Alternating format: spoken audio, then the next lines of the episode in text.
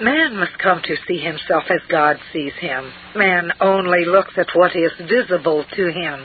When he does not commit many external sins, he thinks that his sinful nature is not as cursed as that of the open sinner. David was almost trapped in this error. However, when he sinned, he realized that he had the seeds of all ungodliness in his heart, and it was grace alone that preserved him from developing these evil seeds. If we truly believe this, then those who have been kept from ungodly ways by a Christian upbringing should present themselves in all sincerity alongside the greatest sinners. They should feel that they are on the same footing as sinners in God's sight. For this reason, the confession of natural corruption is necessary to the true confession of sin. The only solution, divine grace. If I have only committed individual sins, then I can try to compensate for them.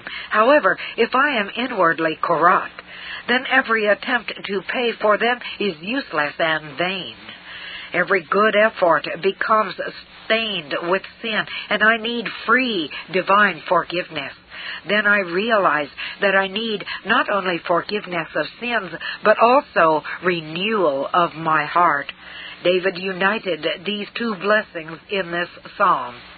As the confession of this inward and outward corruption becomes deeper, the surrender to Jesus and His grace is more complete and abundantly glorified. It is not just the longing and reception of grace that depends upon this confession. Greater insight into the plan of divine grace comes from our confession. When I see that my misery has its roots in my kinship to the first Adam, then I see how my new union with the second Adam, Jesus, redeems me completely from it. When I understand how the fall of Adam destroyed me because I am born of him and receive his life, I learn to understand how the obedience of the second Adam restores me because I become one with him. I am born of him and I obtain a part in his life. The all-sufficiency of the divine plan of redemption is made clear to me. I know how to seek my salvation in daily fellowship with that love which flows from God. From every point Point of view, it is clear that the sincere, repentant person must confess the entire corruption of his nature from birth. Have you realized and acknowledged this corruption of your nature? Have you learned to see yourself as one who is entirely impure? Do you regard yourself as loathsome in the eyes of God? Do you see yourself so impure inside that you are good for nothing except to be thrown out? Are you ashamed of your origin? Does it surprise you that God still loves such an impure creature? Have you turned away from every attempt to improve yourself or make yourself acceptable to God? Do you believe that only God's power is able to renew you? If you feel that you still lack a thorough knowledge of your sin, ask God for it. He can give it to you by His Holy Spirit. Chapter ten. Be honest with God. Behold, thou desirest truth in the inward parts. Psalm fifty-one, six a. The confession of his sin taught David how to expose its origin. From his birth, his heart has been impure. This leads him to think of God as the searcher of the heart. Before God's eyes, this inward corruption makes him worthy of rejection, even when he does not openly commit any sinful deeds. He feels that in his confession of sin, he must not leave this out. The God he deals with is a God who desires truth in the inward parts. In our prayer for mercy, it is also important for us not to overlook this word. It will teach us lessons of the greatest importance. Be honest with yourself. God desires truth in the inward parts. This thought calls us to earnest, godly fear in our awareness of sin. By our nature, we dwell more on the outward manifestation of sin than on its hidden source. Whenever the outward life is religious and unblameable because of Christian upbringing or favorable circumstances, many people flatter themselves with the thought that their heart is also right. They feel that although they still have many sins, the heart is not quite as bad as has been said. They do not regard themselves as ungodly enemies of God. When God's Word uses such expressions, they feel it could not possibly mean they are like that. If they only knew how the Lord proves and searches the heart, they would think otherwise. The Holy One sees the indwelling corruption of the heart. There is no man that does good, no, not one. The Holy God requires truth in the inward parts. The service he receives must be completely true and in full agreement with his holy law. Love for God must fill the whole heart. If anything is lacking, then we stand guilty and condemned before God. He cannot be content with less than perfect holiness. This is a terrible thought for the convicted soul. God desires truth in the inward parts. However, many people experience a superficial conversion and allow themselves to be deceived. For example, there is some anxiety about sin and questions about grace whenever someone is sick, but they are soon comforted. These feelings of conviction can be easily awakened and also very lightly laid to sleep again. They desire the help of God without being prepared to abandon everything in actual life. The heart is deceitful above all things. Through the pious appearance of religion, people many times deceive themselves. If they would only realize that God searches the deepest recesses of the soul, then this word of David's would be a word of heart-breaking power, and at the same time a word of healing and quickening. God desires honesty. Thou desirest truth in the inward parts. This thought gives hope and comfort to those along the road to forgiveness. God will have nothing less from the convicted soul. The grace of God will require nothing more from the repentant person. I learn to see myself as guilty and worthy of condemnation. In me there dwells no good thing. How then can I arrive at truth in the inward parts? How can this thought give me comfort? It comes in these ways. The person who knows himself as lost by nature must present himself to God as he really is. He who comes to God with the acknowledgement of his sin comes in truth. This is the sincerity of which the Word of God speaks. There are many who imagine that sincerity before God means perfection and sincere dedication of themselves to the service of God. However, the anxious sinner should present himself to God and confess himself to be just what he is. The person who confesses his sin certainly receives mercy. God desires truth in the inward parts. The person who desires forgiveness and is honest with God can rejoice in receiving salvation. When you appear before God, do not try to present yourself as one who is holy.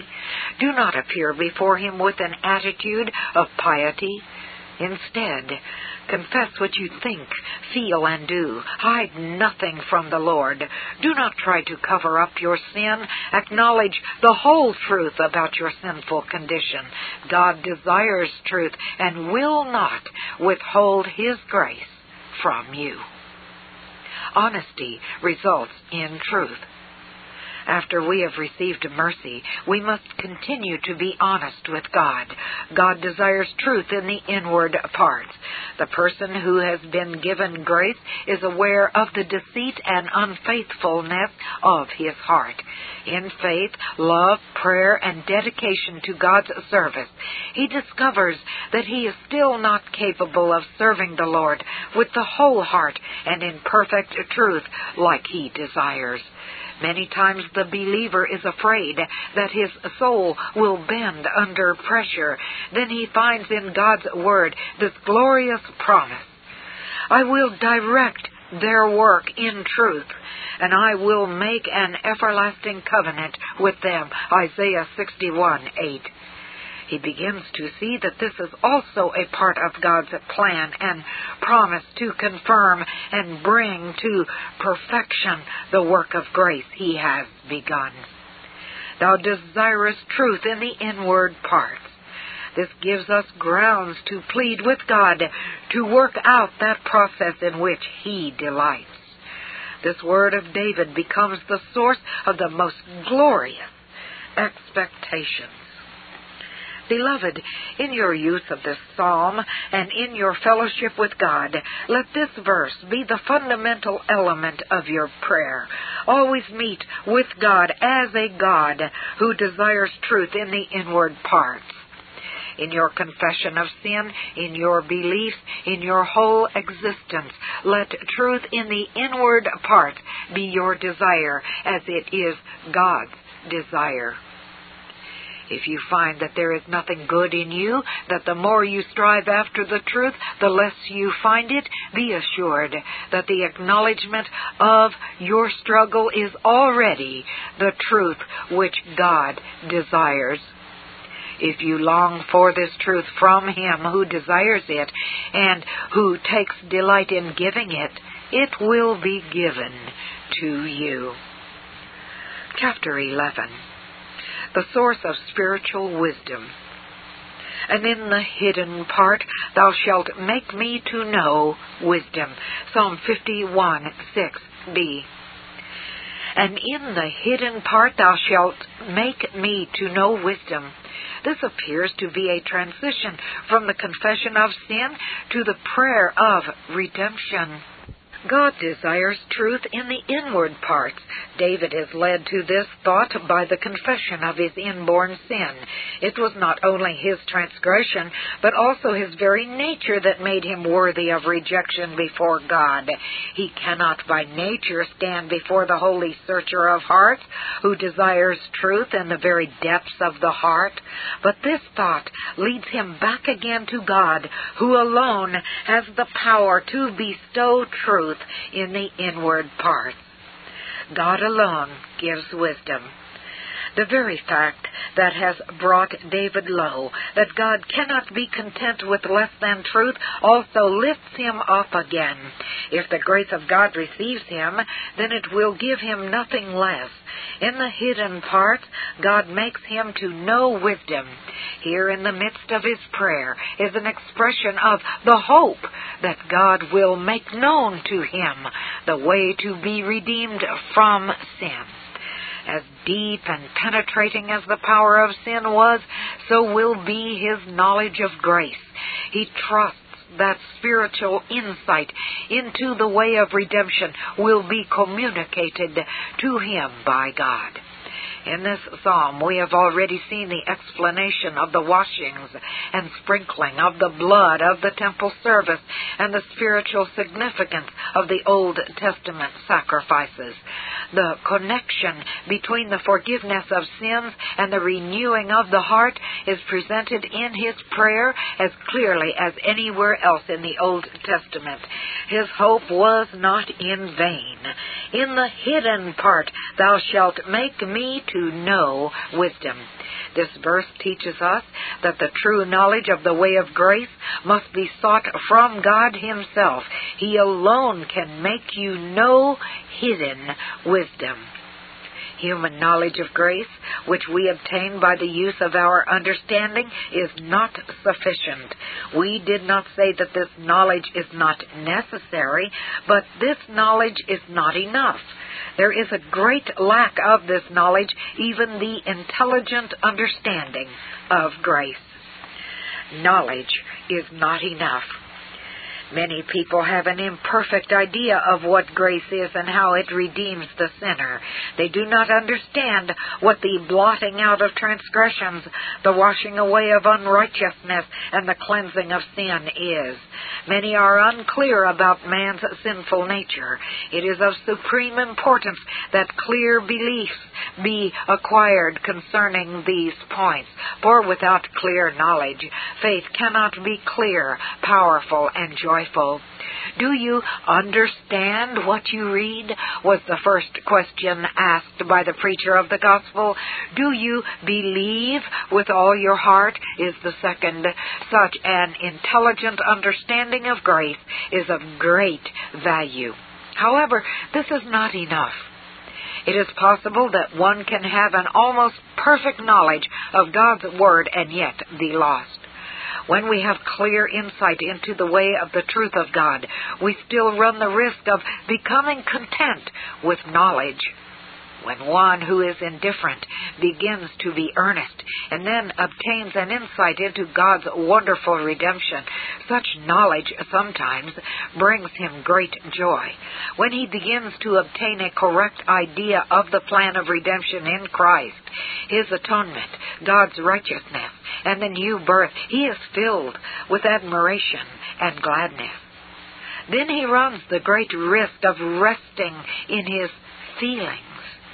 He recognizes this difference in himself compared to the time when he was ignorant. A great change has taken place in him, yet it may be that he has not yet experienced an inward spiritual knowledge of redemption. When seeking to understand the way of grace in this psalm, it is very important that we deeply depend upon God. With every verse we must pray, "Lead me in thy truth and teach me, for thou art the God of my salvation." Psalm twenty-five five. He should continually use, for example, the prayers of Psalm twenty-five and Psalm one nineteen in order to obtain divine instruction of the Spirit in this hidden wisdom. Depend solely upon God. It is amazing to think that a person can be occupied with divine truths and yet still be lost. Such an idea could make us completely discouraged. It would if we were not able to say in this prayer, in the hidden parts, "Thou shalt make me to know wisdom." God gives the wisdom. This is our only security and is the only answer we can give to the question, how do we know if we have spiritual knowledge of grace? The Lord can and will reassure you of this. Conversion, like faith, is not a work that you must do. It is not something you can look back on and say, "That is well done." No, the innermost part of conversion and faith consists of coming to God and surrender to God.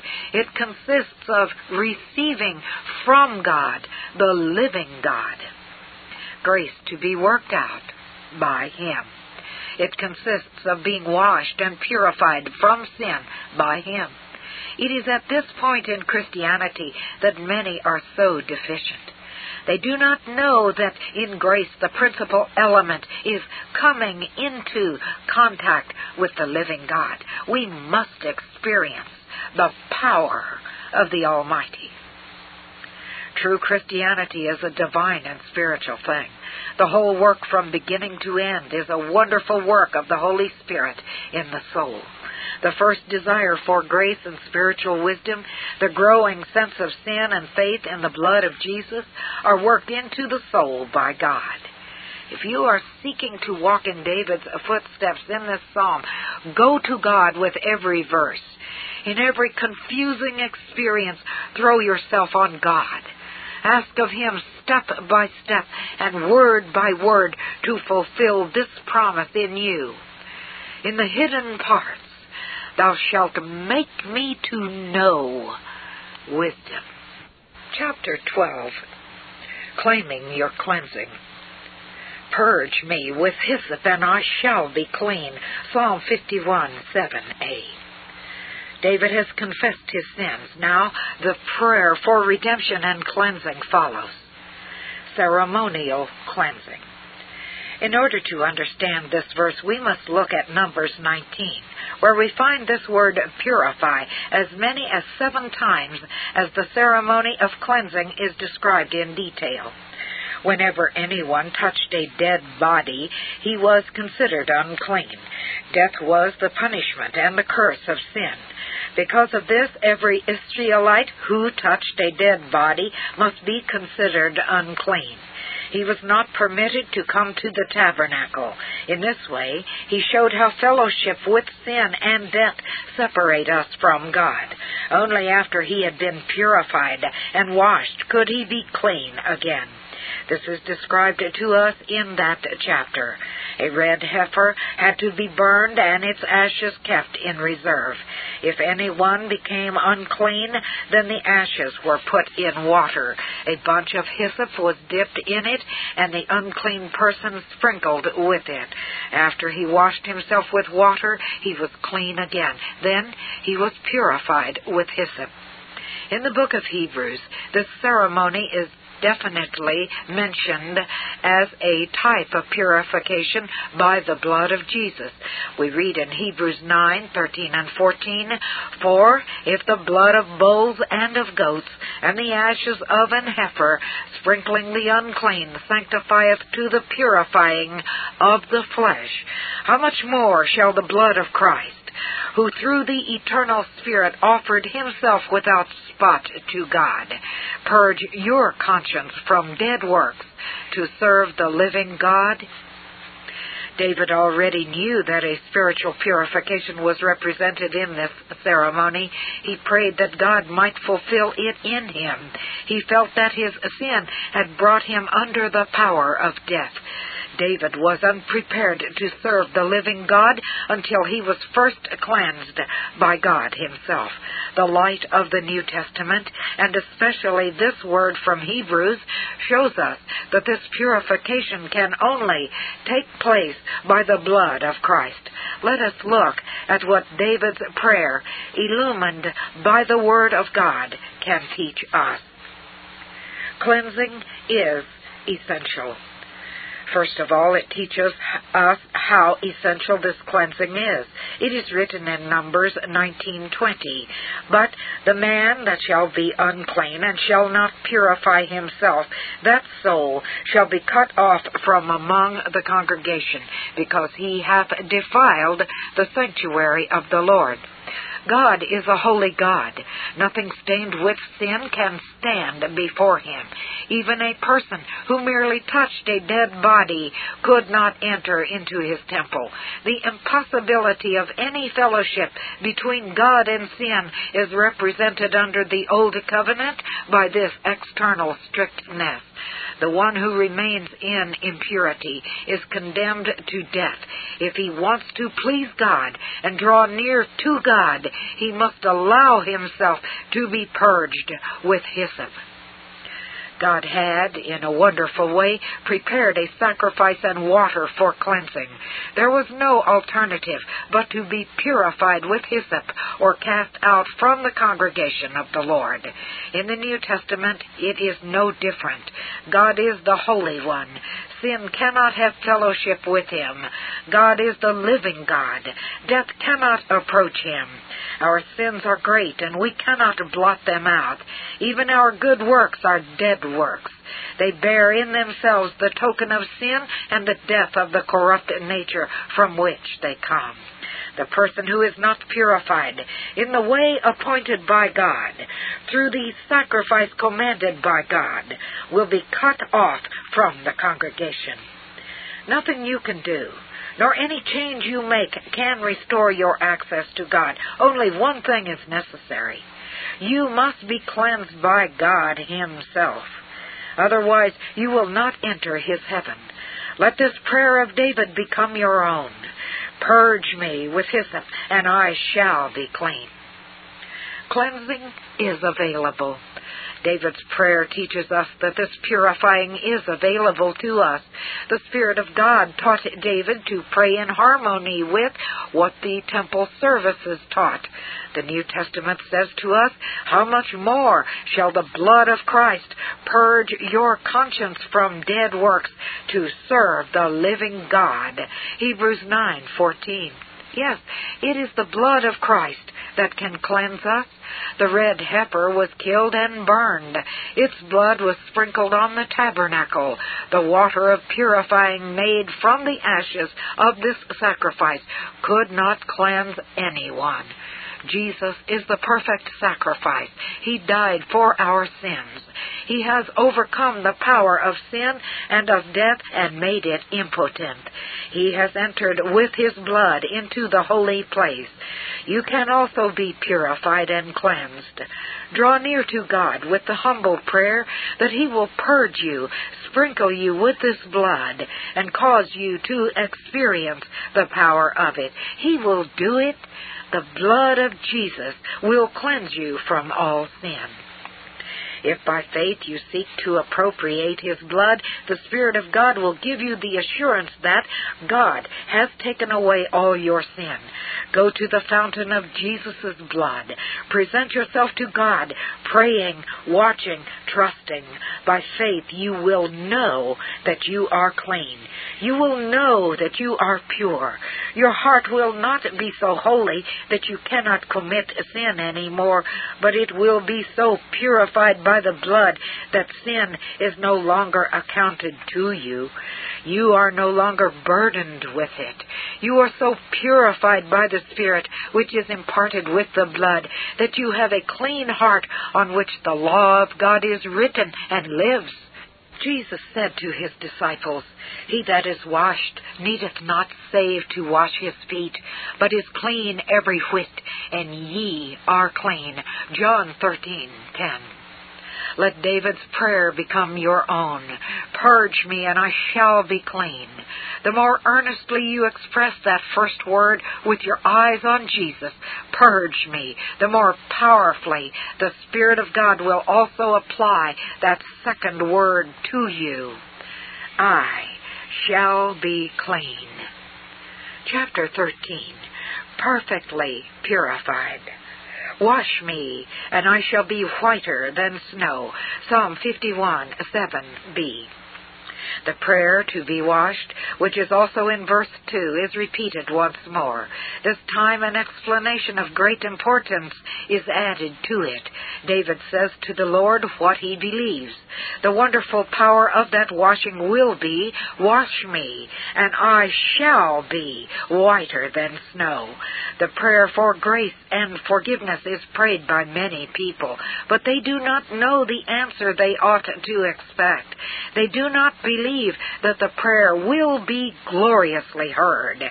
They do not believe that we will be able to draw near to God with the absolute certainty of being whiter than snow. In order to understand this prayer thoroughly, we must look at this phrase, "whiter than snow." It does not refer to the inward renewal and purifying of the heart. David does not say that when he is washed, he will be perfect and will never commit sin. The person who has been washed clean may always fall again into the mire and become soiled. Grace gives an inward purity. It does not come at once in perfect form, but gradually, step by step. David speaks about this later when he prays for a clean heart. What he speaks about here is that freedom from guilt which everyone receives with the forgiveness of sins. When God forgives sins, He forgives at once and perfectly. At the moment when God forgives sins, the soul, in His eyes and according to His holy law, is without a spot and entirely clean. As Jesus said to Peter, "He that is washed is clean every whit." John thirteen ten. Or he is whiter than snow. Purified for heaven. Wash me, and I shall be whiter than snow. Every one of us should make this prayer his own. There are some strong arguments that will urge you to take this step. Nothing less than this can keep you pure. You will not be satisfied with less. We have said before that the law of God stands at the gate of heaven and guards the entrance to it. It does not let anyone in who is not whiter than snow. This is the holiness of God and the perfection of the angels. Anything that is less clean and less holy is not permitted in heaven.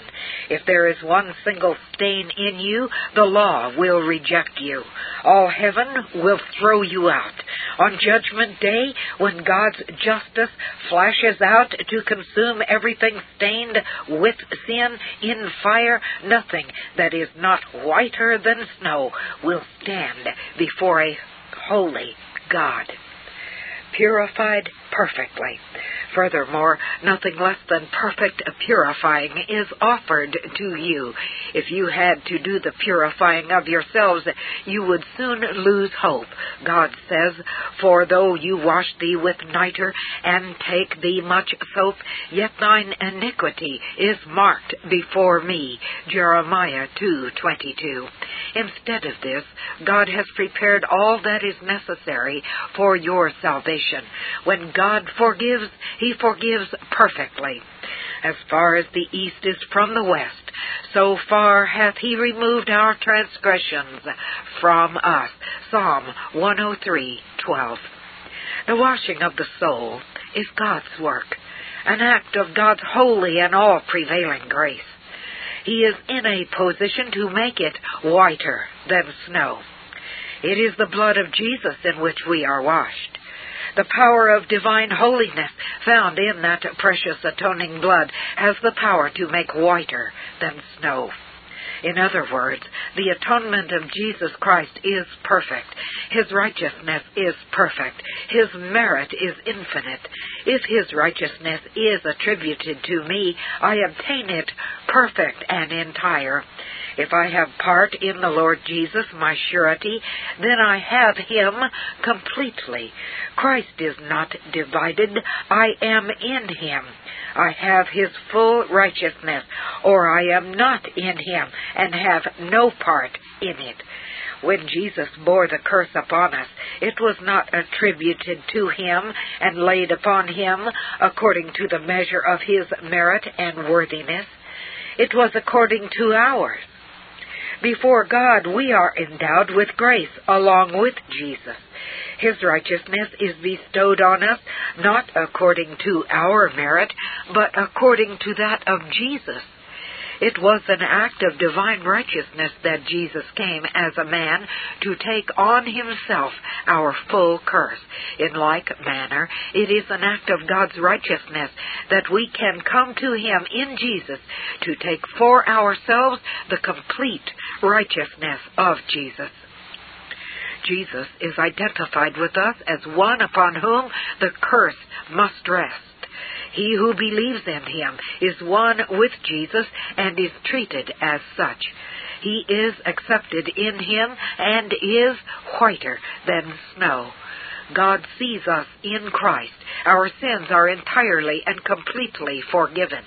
We are altogether acceptable to Him. He fulfills to us the word, "Though your sins be as scarlet, they shall be as white as snow. Though they be red like crimson, they shall be as wool." Isaiah one eighteen. Therefore, let everyone pray, "Wash me, and I shall be whiter than snow." God has offered us nothing less than this. The blessings of being purified. Nothing less than this purifying can bring you full peace. There are many who are seeking peace with God in their own activity, endeavors, and experiences, but they cannot find stable, full peace, the peace which Jesus gives and passes all understanding. Only when we can speak that word by faith, I shall be clean, I shall be whiter than snow, do we know what it means to say, Blessed is he whose transgression is forgiven, whose sin is covered. Psalm thirty-two, one. Only then do we know what is meant by singing, Bless the Lord, O my soul, who forgiveth all thine iniquities. Psalm one oh three, two and three. Then our conscience can obtain full peace in view of God and sin, law and the curse, and death and judgment. This happens because the blood of Jesus makes whiter than snow. The soul rejoices with a joy that is unspeakable and full of glory.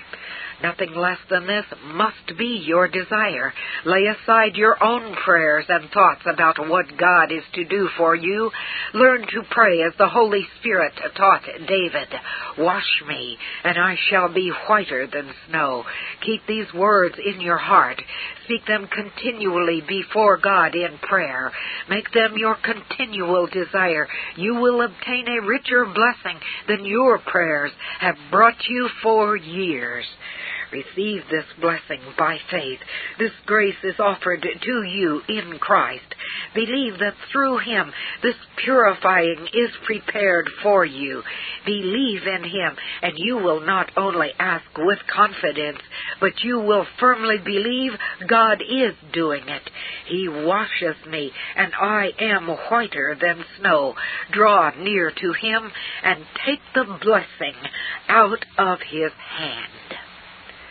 Chapter fourteen, The Joy of Being Broken. Make me to hear joy and gladness, that the bones which thou hast broken may rejoice. Psalm fifty-one, eight. David does not simply want forgiveness. He desires more. He also wants joy, gladness, and rejoicing. To him, this is a portion of the grace which he asks for and expects will fill his heart with gladness. There are many people who think they are too unworthy to expect such a blessing of joy from God. They are content to be miserable and depressed all their life if they can hang on to the hope of one day getting to heaven. To ask for joy and gladness on earth as well is a thing they feel too unworthy to expect. They think this is humility. No, they always want to measure grace according to to their own merits, and that is not real grace. The joy of forgiveness. David gives us the example of how we are to know God better and how to cherish the riches of His grace. He knows that when God forgives, He forgives completely. When He receives anyone again, He receives him with His whole heart. The Lord does not want any cloud separating Him and the believing soul. He wants that soul to know that He is completely restored to His favor. He is restored as completely as if he had never committed sin and can now rejoice with confidence in the forgiving love of God. David knew this. Although he had fallen amazingly low, he is not afraid to ask for entire restoration to the love of God when he asked for grace. Make me to hear joy and gladness, that the bones which thou hast broken may rejoice. Everyone who studies this psalm should understand that he is entitled to ask for nothing less than joy and gladness. God desires this on the part of His people.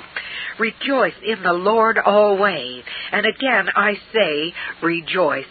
Philippians four, four. Jesus also desires it.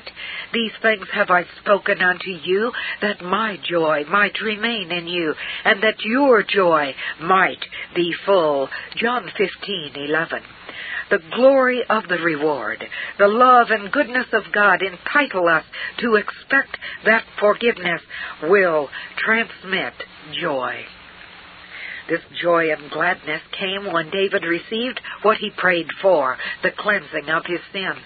Yes, it was from the forgiveness of his sins that he expected such gladness. It was always the sense of sin that had grieved and pained him terribly. As long as he had no certainty concerning this blessing, he could have no peace. But when David knew that God was reconciled to him and his sins were blotted out of God's book, he was glad. When he knew that he was washed whiter than snow and restored to God's favor, no wonder he expected his heart to be filled with joy and gladness. Because of this, David prayed that the word of forgiveness spoken to his soul would cause him to hear joy and gladness. How different this attitude is from those who pray for a short time and then seek their joy in the world because they know nothing of the joy of God.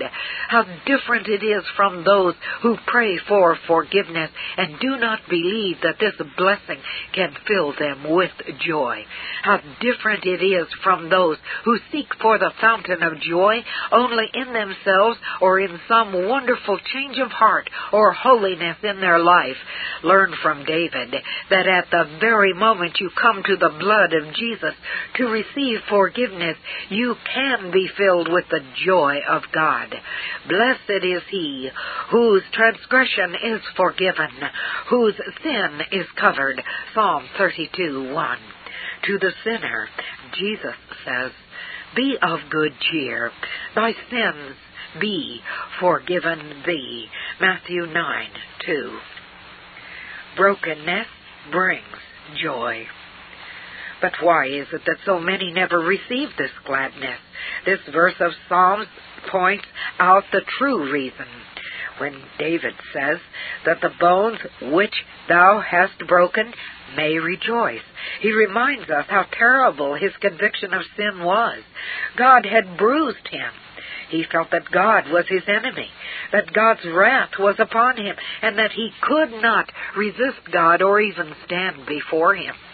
The curse of God's law struck him down, and he lay bruised in the dust.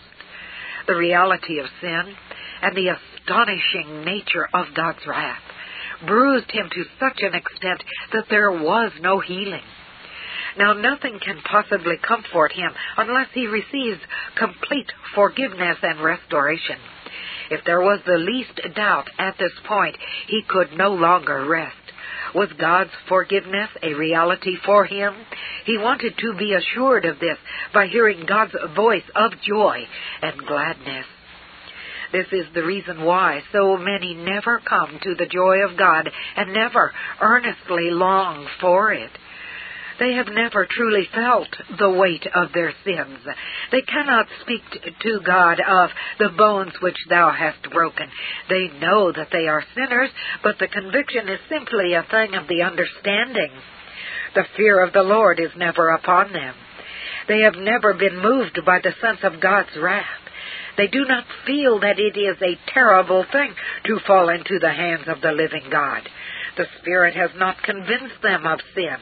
They have never learned to cry out, "Woe is me, I am undone." Therefore, they feel little need for joy and the certainty of God's forgiving love. Lord, pour out your Holy Spirit so that many will know their sins and feel real anxiety in their soul. Let the law bruise them and the curse terrify them. Let the cross break them down so that they can find no rest until they find forgiveness and the joy of God in the blood of the cross. This Reformation audio track is a production of Stillwater's Revival Books. S W R B makes thousands of classic Reformation resources available, free and for sale, in audio, video, and printed formats. Our many free resources, as well as our complete mail order catalog, containing thousands of classic and contemporary Puritan and Reform books, tapes, and videos at great discounts, is on the web at w w w dot s w r b dot com. We can also be reached by email at s w r b at s w r b dot com, by phone at seven eight zero, four five zero, three seven three zero, by fax at seven eight zero, four six eight, one zero nine six, or by mail at forty-seven ten, thirty-seven A Avenue, Edmonton, that's E D M O N T O N, Alberta, abbreviated capital A, capital B, Canada, T six L three T five. You may also request a free printed catalog. And remember that John Calvin, in defending the Reformation's regulative principle of worship, or what is sometimes called the scriptural law of worship, commenting on the words of God, which I commanded them not, neither came into my heart, from his commentary on Jeremiah seven thirty-one, writes, God here cuts off from men every occasion for making evasions, since he condemns by this one phrase, I have not commanded them, whatever the Jews devised.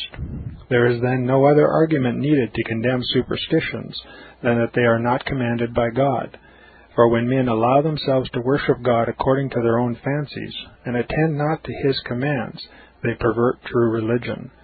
And if this principle was adopted by the Papists, all those fictitious modes of worship in which they absurdly exercise themselves would fall to the ground. It is indeed a horrible thing for the Papists to seek to discharge their duties towards God by performing their own superstitions. There is an immense number of them, as it is well known, and as it manifestly appears. Were they to admit this principle, that we cannot rightly worship God except by obeying his word, they would be delivered from their deep abyss of error. The prophet's words, then, are very important, when he says that God had commanded no such thing, and that it never came to his mind, as though he had said that men assume too much wisdom when they devise what he never required, nay, what he never knew.